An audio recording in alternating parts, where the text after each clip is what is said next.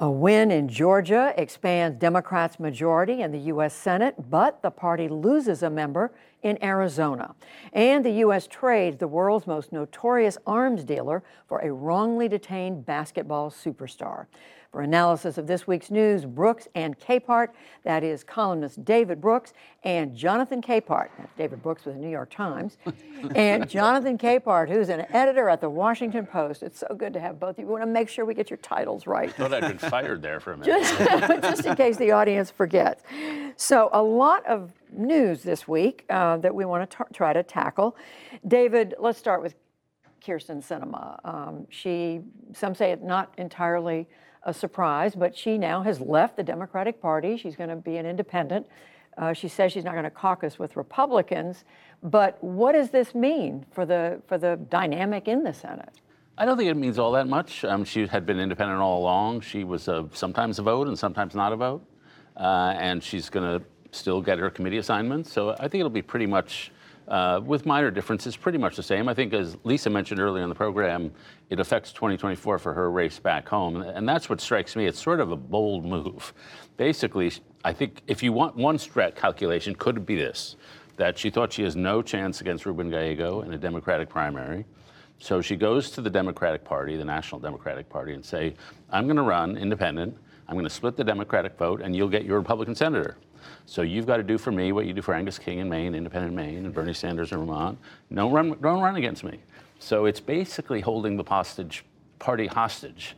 But if there's anybody who could do it, it's her. I was going to say party hostage again. A little bit of that before now. Uh, how do you read it? What is it? Say? Well, I read it the same way the same way David does. And to, since we're quoting people who were on in the first block talking about uh, Sinema, I, am going to quote Stephanie Sy, who she said you know, Senator Sinema broke up with the Democratic Party before it broke up with her, and it made me think of Missy Elliott, um, who had the lyric "I broke up with him before he dumped me." So she did the she did Sinema did the same thing, but it's not going to change anything. Mm. She still, as David said, she still has her committee assignments. She also said, "I'm still going to vote for uh, political appointments and judges and ambassadors." So nothing changes. Yeah, I would say the one thing. I mean, this is a country with a rising group of independents.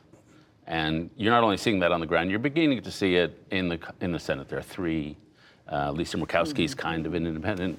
Uh, and so uh, I, I, do think it reflects something that's deeper in the country, that there are just a lot of people who are sick of both parties. Yeah. And th- this kind of rhetoric that she has appeals to a group, not a huge group in Arizona apparently, but, but it, it appeals to a group. And that was what she said, right? In, in part of her statement. Right. That's what she said, and that's part of her statement. But I'm not going to give her all of that credit, David, that she's doing this because you know she's representing this bigger part of the country. I do buy the argument that Senator Sinema's uh, action today was more about her and her political future and the, uh, the ability of Senator Sinema to hold that seat than it did this overall thinking that, well, there's a movement out there for independence and I'm going to go out there and lead them from the great state of Arizona. Not buying that. You're not you're, you're not suggesting crass politics could have been. Oh, I couldn't possibly. Okay. Well, speaking, while we're on the topic of the Senate, there was an important runoff election, David, this week, as we know, in Georgia. Uh, and Raphael Warnock, the Democrat, hung on by a couple of points uh, to that, several points to that, to that seat. It's now been three days. Uh, what does the result tell you about, about Mr. Warnock, Reverend Warnock, about Georgia? About the and about the two parties right now? Uh, well, viewed objectively, take aside ideology. Warnock ran a good campaign, has been a pretty effective senator, and Herschel Walker ran a completely terrible campaign. And, and so it's a sign that candidate quality still does matter. I'm glad for that. Um, and it's a sign that there's some sort of we never count Donald Trump out, but there seems to be some sort of continued degeneracy. Uh, not only his candidates doing so bad on election night, but doing bad this week. Uh, he has allegedly mounted a campaign for president without actually doing anything. There are no rallies. He hasn't done anything. Uh, and then the wackadoodle comments and the dinners and all that stuff. Um, I think Republicans are looking at him and wondering. And I wouldn't, you know, as I say, I still think he's likely to get the nomination. But there's some sort of. You do still think it's likely? I think it's more likely than not. Yeah. But, but I think it's less likely than I thought uh, two weeks ago. Interesting. Um, I, I want to keep talking about Senator Senator Warnock, who the the race was maddeningly close, even on election night, swinging back and forth. But I do think uh, Democrats were reasonably confident that he would eke it out because he did travel. He didn't depend on Atlanta for to to get the votes. He traveled all around the all around the state um, to to red districts and just gave those vo- voters the courtesy of at least asking for their vote, but at least listen to what I have to say. He ran a positive campaign, uh, especially during the general election when people were trying to get him to talk about the travails of Herschel Walker. He spent all of his time talking about here's how I worked with senators from the other side to compromise to do things for Georgians. Um, and he wasn't afraid to do all of that while standing firmly on capital D Democratic values, not running away from the fact that he was a Democrat or is a Democrat, and asking people, hey, give me your vote, give me a full term, and look at what I'll be able to do. And, the, and on the side of Herschel Walker, uh, uh, yeah, Herschel Walker, it's a cynical ploy by Republicans to put up um, a, a, a black man to run against a black man who was woefully unqualified to be a member of the Senate, thinking that all they had to do was put up another black man and that would be enough to siphon off enough African American votes to, to help them get over the top. And what we saw on, in the runoff is that that didn't pay off. In fact, they insulted a lot of people.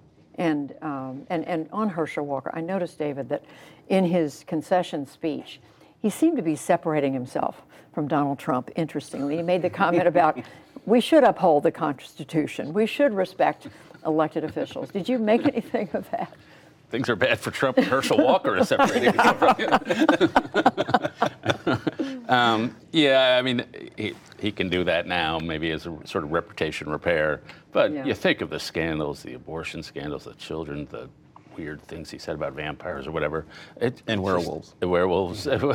it was just like a campaign like no other. And, and it was cynical to put somebody up that transparent. I mean, this is not secret who Herschel Walker is.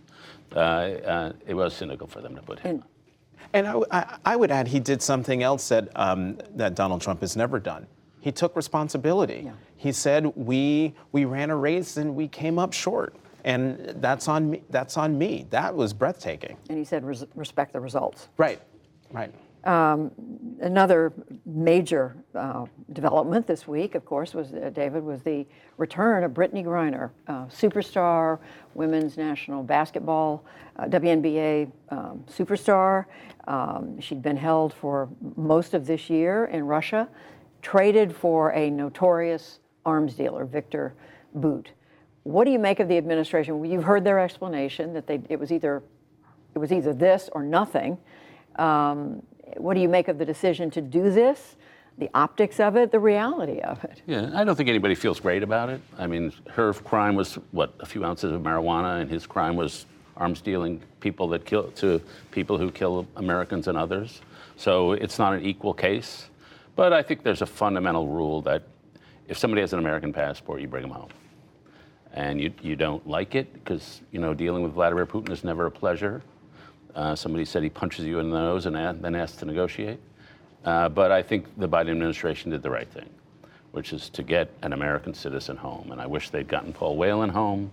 Uh, my paper has a, a new story on how complicated that arrangement was. The Russians wanted somebody who, an assassin who was in German hands, and the Americans tried to get the Germans to give that person back so we could get both our people. And the Germans said, no, he's an assassin. We're not going to give back an assassin. Uh, and so there was a long, complicated negotiations. I think the Justice Department didn't want to do it. The White House wanted to do it. So this is all super complicated. Uh, but still, to have an American home be- is better than nothing. Uh, I agree with David, but I just want to just correct a little bit. It, it wasn't marijuana; it was cannabis oil in a in a vape I stand pen. So it's a corrected. Yeah, I stand you know corrected. there's a, a big difference. But yeah, it's great that she's home. And imagine what what re- how the American people would have felt if they'd found out that that the administration had an opportunity to bring an American home and they didn't take that take that chance. Um, it'd be a whole different conversation tonight. A lot of conversation um, about, speaking of that, uh, Jonathan, about whether uh, the fact that she was black, she is black, she's a woman, uh, Did that have an effect? too. Uh, In- yes, yeah, yes. lesbian in Russia, where they're debating, uh, you know, LGBTQ lives uh, in that country. That, you know, as someone who's black and, and an out gay man, you know, I feared for her. Uh, on top of just an American citizen being behind bars in in a totalitarian state, absolutely. David, what does it say? Do you think? I mean, I, I hear what you say about if, if it was if it was if we learned that the government had not taken advantage of this, but does it send a signal that um, the U.S. will accept, you know, the worst kind of trade to get its citizens? Yeah, I mean, the, the thing you worry about in these cases, and it, it happens all the time in the Middle East when terrorists take hostages, is does it reward kidnapping, basically? Does it reward hostage taking? And I do think there's some moral hazard there, probably. But uh, my argument against that would be like, Vladimir Putin is not waffling on whether to be a bad guy. he's going to do what he's going to do. And so us making this deal is, or, is not going to encourage him to do more brutal stuff. He's going to do more brutal stuff. And so at least we got a human being home out of unjust prison. So I do accept the moral hazard. I do accept whether the Justice Department doesn't like this. It doesn't exactly serve the cause of justice. But sometimes people are more important. And, and you know what? And We should also not f- forget um, the statement put out by Paul Whelan's family, which I thought was incredibly gracious in you know celebrating Brittney Griner's return, but also talking about the fact that they appreciate the administration doing everything it can to bring Paul home. I, I was waiting to hear what the family was going to say and how they said it, and um, you know I was relieved because these are very these are very emotional tense things. You want your loved one to come home. And to find out that they were this possibly this close to getting them home and that didn't happen i would have understood if they put out an incendiary statement against the president and yet they didn't And the administration says they're continuing to work hard on winning his release, but he's been there since 2018. Yeah. We said, And we do hope the people who got Brittney Griner out will continue to work to get Paul Whelan out. for sure. David Brooks, Jonathan Capehart, thank you both. thanks Thank judy you.